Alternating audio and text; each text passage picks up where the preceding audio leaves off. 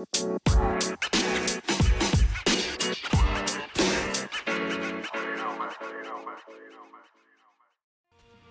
everyone. Thank you for joining me. This is Where the Sidewalk Ends. My name is Jasper, and it's another salty day in the life down here. I'm going to read your the horoscope for everyone.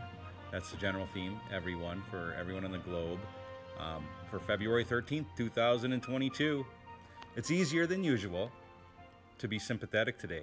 However, with the emotional moon trining confusing Neptune at 2:15 p.m., we may feel ra- rather muddled.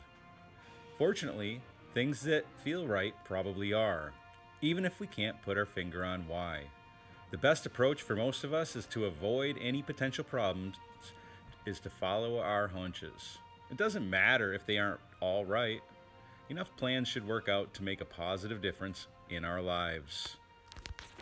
And I'm going to read another one here uh, to you from uh, Vice.com. That one was from DailyHoroscope.com. So we are confronting the truth of what we really crave and desire as the moon in Cancer opposes Venus in Capricorn at 12:45 a.m.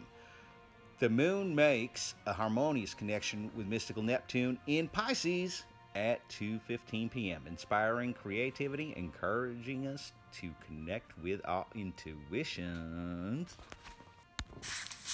And yeah, that's that. So uh, thanks again for joining me. Um, I'm not sure if I'm going to get these out every single day, but when I do, they're good for the day that I say they're good for. And sometimes it's nice to have them um, stockpiled so you can do a little self reflection on, well, whether it's yourself or just, you know, other people doing a little reflection on, on what the hell's going on in their lives. So um, I like to use it just to understand things better, but that doesn't mean I do. it's just worth a shot. Anyway,